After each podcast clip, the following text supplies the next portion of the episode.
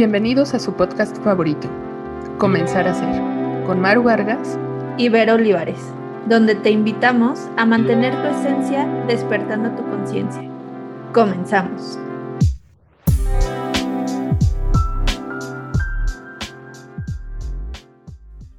Hola a todos, bienvenidos a otro episodio de Comenzar a Ser. Hola Maru, ¿cómo estás? Hola Verito, muy bien, gracias. ¿Y tú? También excelente.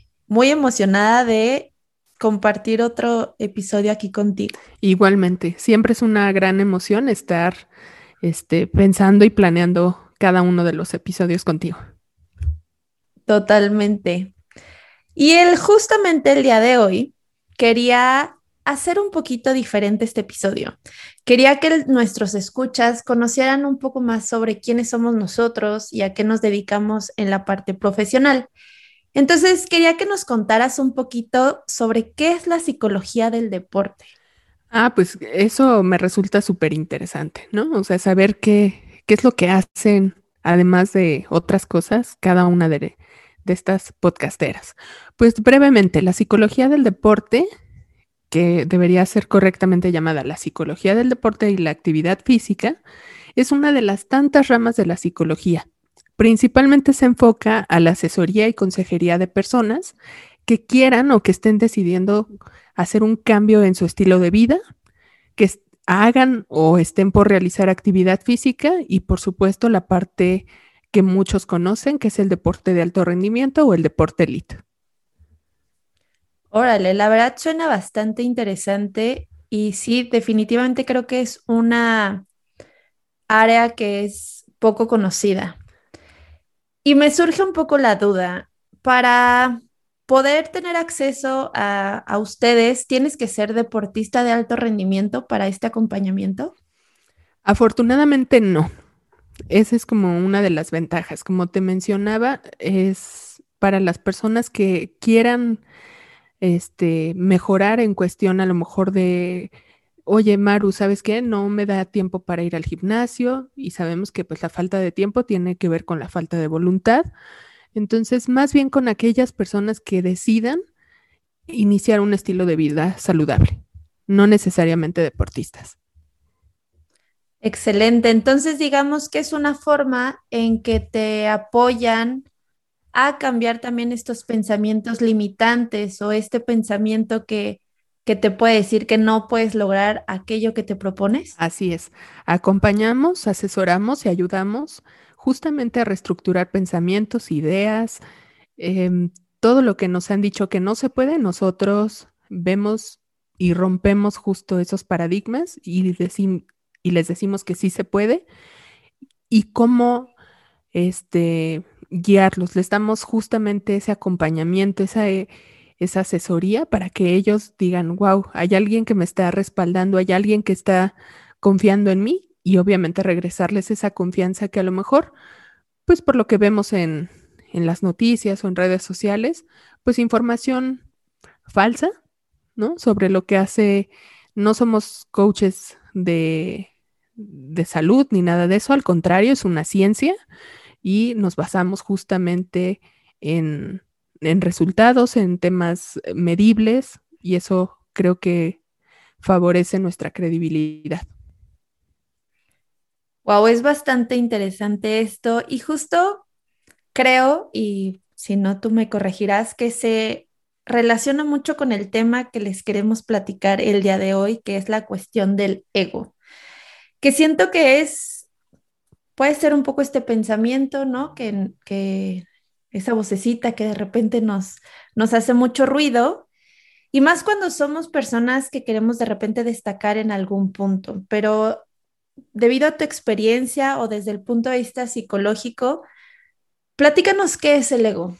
Bueno, el ego parte o lo inician los grandes psicoanalistas, por ahí el famoso Freud, el padre del psicoanálisis, lo empieza a mencionar y habla que es una estructura este, que vive o que está en nuestra mente o en nuestra psique y qué es lo que nos permite eh, hacer cosas. El ego lo define como esa parte de yo, lo que yo decido y menciona otros dos puntos, ¿no? El super yo, que es la parte más moral de de nuestros hechos, de nuestras acciones, y el ello es la parte más primitiva, ¿no? Nuestras pulsiones, lo que hacemos de manera eh, instantánea, sin pensar, sin reflexionar. Y el ego justamente es el punto medio, ¿no? El que decide eh, si lo que yo hago o lo que no hago, cuáles van a ser las consecuencias, cuáles van a ser los efectos. Ok, entonces digamos de cierta forma es el que equilibra un poco nuestras acciones. Así es, y es como el iniciador justamente de un tema que ya tocaremos después, pero que va definiendo nuestra personalidad. Oye, esto está la verdad súper interesante porque creo que cuando nosotros nos referimos mucho al ego, eh, como que lo primero que se nos viene es la palabra egoísta, ¿no? Alguien que no piensa en los demás, alguien que solo se está centrando en él mismo, que casi el éxito de, de que tengan los otros le molesta, pero creo que también es importante remarcar que yo tengo entendido que el ego se forma en los primeros años de la niñez. Así es. Si no me equivoco, es como del los, bueno, desde que naces como hasta los siete años o en qué momento se forma? Sí, pues ahí los psicoanalistas y Freud hablaba de temas, él desarrolló la teoría psicosexual, que justamente la personalidad o parte del ego se va formando o se va estructurando desde los primeros tres años de vida hasta los siete, ocho aproximadamente, que es justo cuando el niño ¿no? el infante, como le llaman los grandes teóricos, pues se va relacionando con sus pares, con sus iguales, se va identificando también con papá o con mamá, dependiendo de las características y del el estilo de crianza. Entonces, eso justamente es la parte más importante. De hecho, Freud tiene una frase que a mí me encanta, que infancia es destino. Entonces, yo creo que mucho de lo que hagamos, digamos, a esas personitas que vienen detrás de nosotros, va a ser importantísimo. Totalmente de acuerdo, y más porque creo que luego antes se manejaba como, no, es que está muy chiquito y no entiende, no, es que él como que todavía no tiene la capacidad de razonamiento de, de, lo que le estoy diciendo, pero siento que a esa edad como que más bien somos unas esponjas, como que todo el estímulo que estamos recibiendo, tanto verbal, no verbal, eh, visual y todo, nos empieza a impactar de una forma que cuando ya somos adolescentes o adultos como que florece, ¿no? Y como que realmente sale todo lo que veníamos cargando que ni siquiera sabemos en qué momento se nos metió en el cerebro. Y luego, si a eso le sumamos que ahorita desde muy temprana edad estamos siendo expuestos a esta cuestión de redes sociales, que lo habíamos visto en otros de nuestros episodios, yo siento que el estímulo está brutal.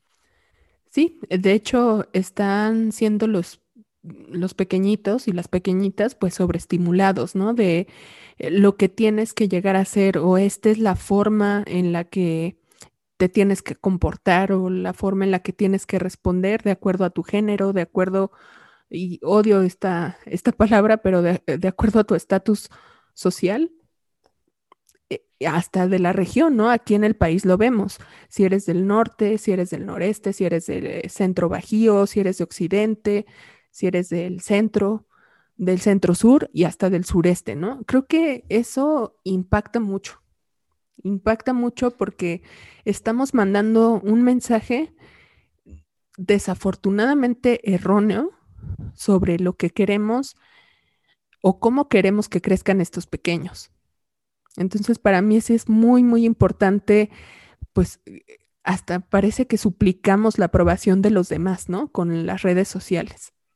Y esta y esto ha existido desde siempre, nada más que ha habido diferentes formas y diferentes metodologías, pero lo vivimos a diario.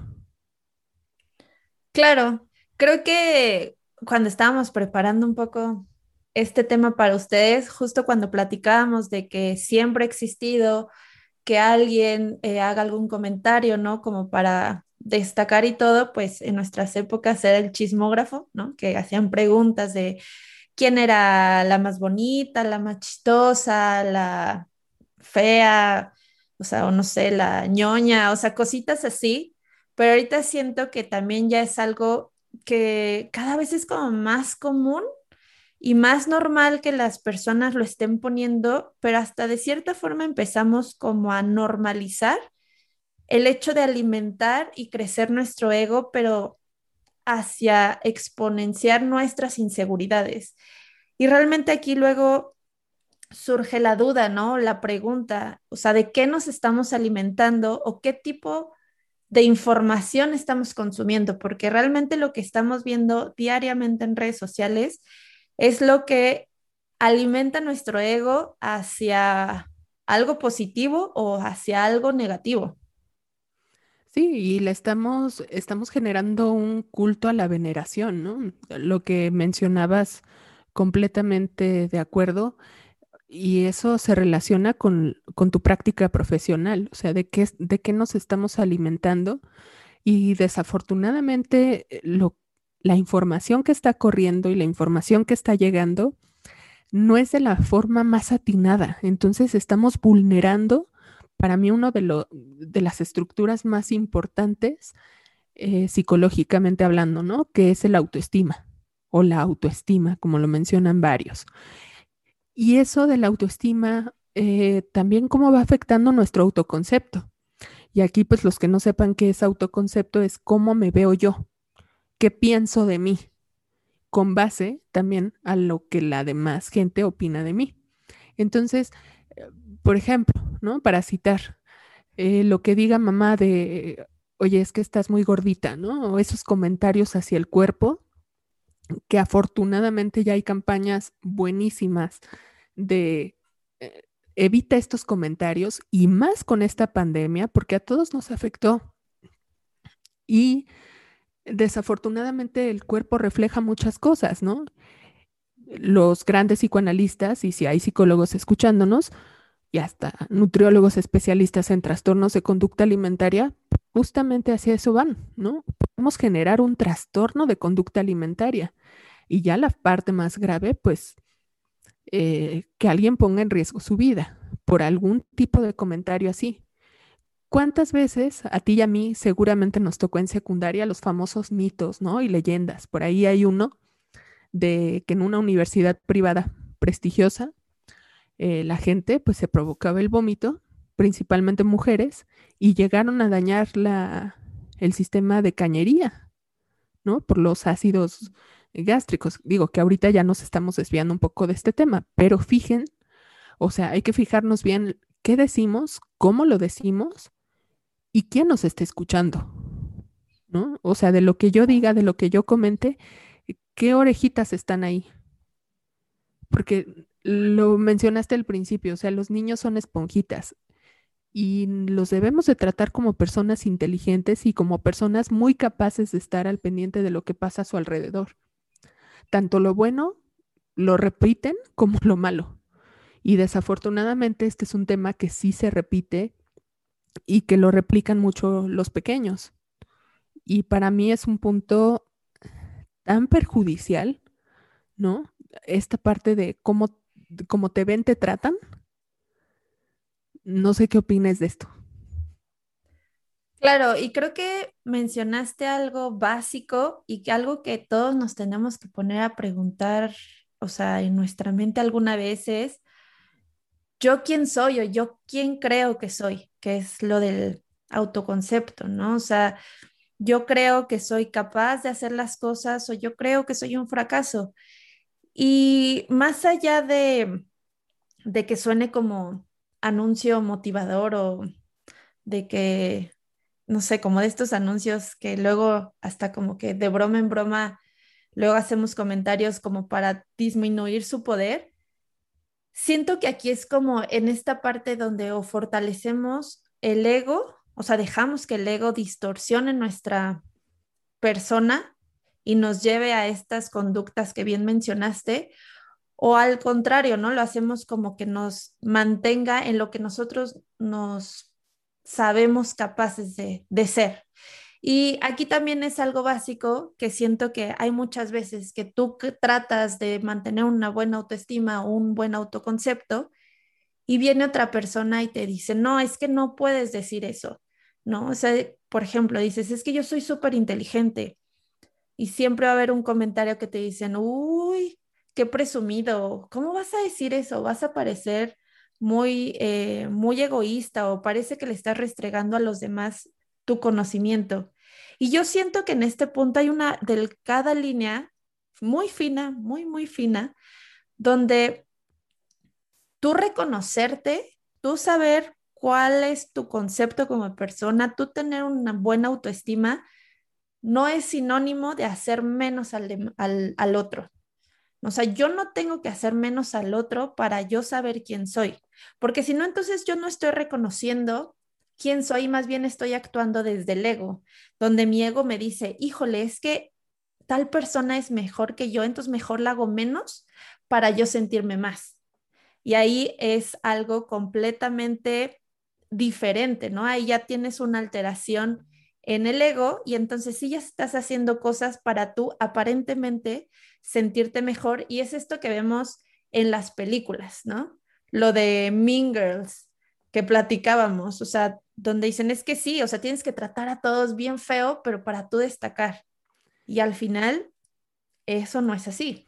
Sí, y qué rol, porque lo ejemplifican mucho, bueno, si no la han visto, véanla y, y ya nos darán sus comentarios, pero justo la protagonista, que ahorita se me fue el nombre, este, pues vive en África, ¿no? Y esa cuestión de supervivencia, lo que te comentaba o lo que me preguntabas al inicio, pues ahí Freud no se equivocaba, ¿no? Finalmente, eh, eh, a este mundo venimos a vivir y a disfrutar, o por lo menos hacernos más llevadera nuestra existencia. Pero nos han hecho ver como que para sobrevivir, lo que mencionabas, necesitamos pasar por encima del otro, a lo mejor me siento muy bien haciendo comentarios despectivos, negativos, desaprobatorios sobre los demás, ¿no? Y ese sobre los demás es como doloroso, ¿no? y qué tan dolorosas pueden ser las palabras y qué tan hirientes pueden ser hacia los demás. El, pertenecer a un grupo social y que si usas determinado color de ropa, obviamente determinada marca, si te sientas en tal lugar, eh, si manejas, no sé, tal red social, eh, nos hemos visto en esa, y lo que mencionábamos en episodios anteriores, ¿no? En esa necesidad de comparación, en esa necesidad de aprobación, en ese sentido de, de pertenencia y qué rol asumes y qué rol vas decidiendo asumir. Entonces, pues la adolescencia también va marcando mucho de lo que vas, del adulto que te vas a convertir o el adulto que ya eres afortunadamente lo puedes corregir, lo puedes cambiar. Y cómo manejar esos comentarios que te lastimaron o que llegaron a lastimarte cuando eras niño o cuando eras adolescente. Y cuestionense, ¿no? O sea, el adulto que soy, fui un bully, fui o fui una víctima, ¿no? Del, del bullying, pero no tanto como víctima. O sea, ¿qué pasó ahí que yo permití que el otro eh, dijera cosas sobre mi persona y me las compré. Lo que decías del chismógrafo eran cosas muy dolorosas.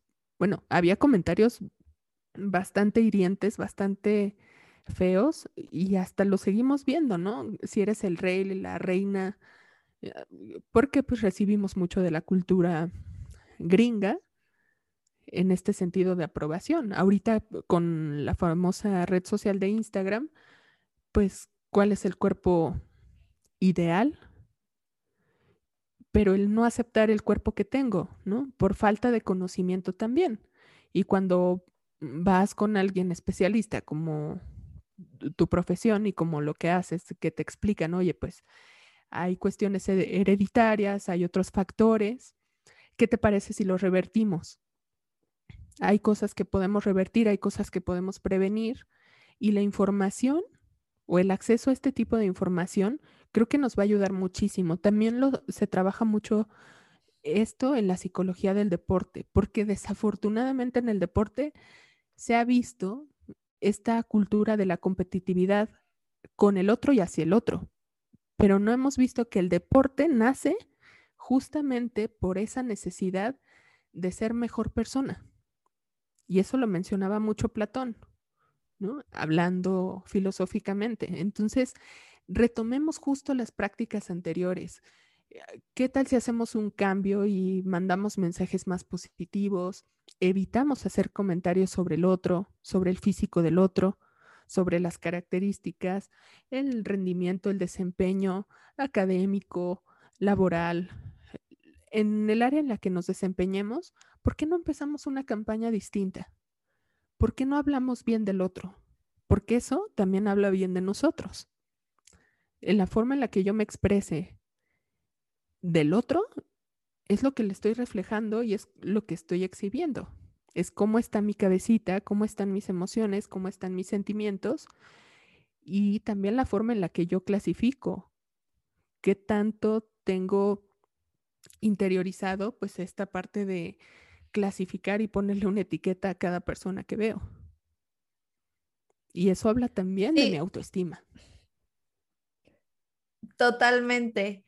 Eh, justo de lo que, de esta información tan valiosa que nos estás comentando, a mí me gustaría retomar una parte, este punto de los roles, ¿no? Porque siento que cuando nuestra autoestima no está al 100 o no sabemos nuestro autoconcepto, creemos que nuestro rol es ser esa persona de la que se burla, ¿no? O esa persona que va a ser, eh, no sé, el que siempre le va mal, o el gordito, o el, como que hay veces que decimos, es que yo para estar en esta sociedad o en esta amistad o en esta, como quieran llamarle, tengo que cumplir ese rol, ¿no? Tengo que seguir siendo esta etiqueta que bien mencionaste que ya me pusieron.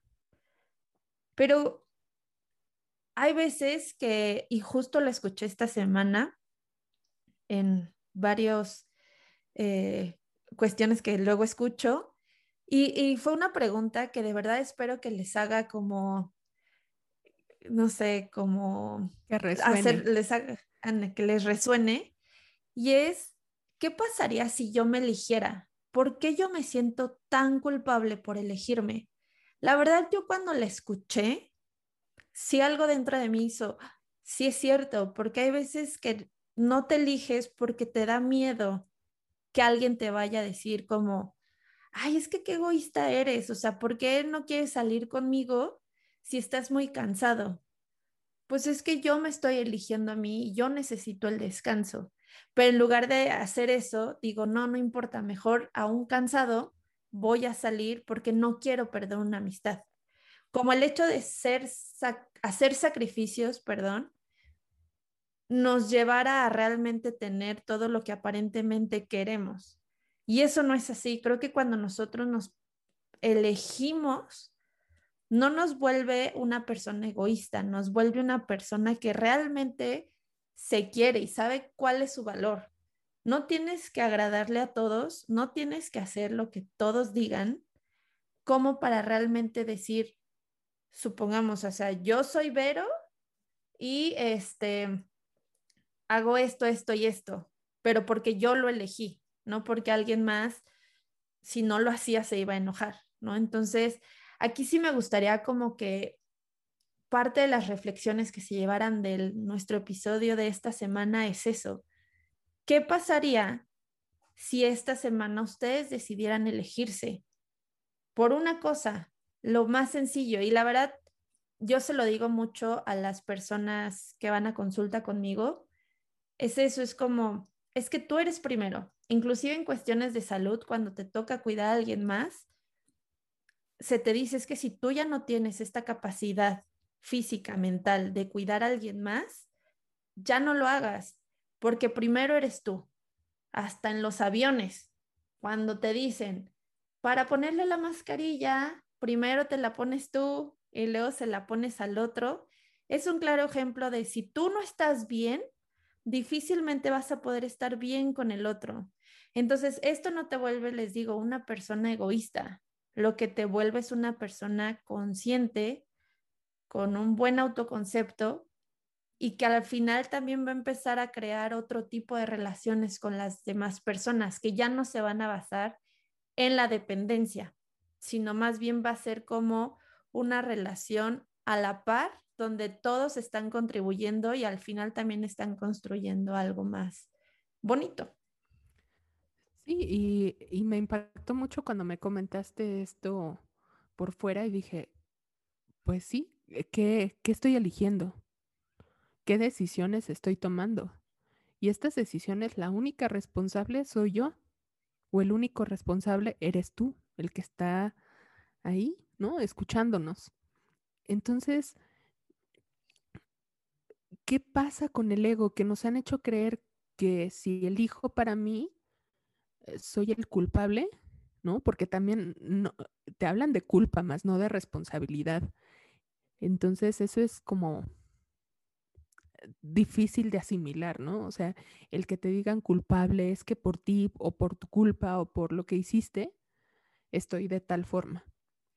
Y esa gran pregunta y lo que haces con, con esas personitas que van queriendo cambiar cosas, pues es interesante. Y si hay este, profesionales de la salud o estudiantes que estén preparándose para esto, ustedes tienen una responsabilidad enorme de lo que vayan a, a decir, eh, ¿no? A, a, las personas que acudan con ustedes porque están confiando en ustedes. Entonces, y al papá y a la mamá que nos estén escuchando, pues ustedes tienen todavía una responsabilidad mucho mayor, ¿no? Porque están justamente formando niños que tienen que ser fuertes emocionales.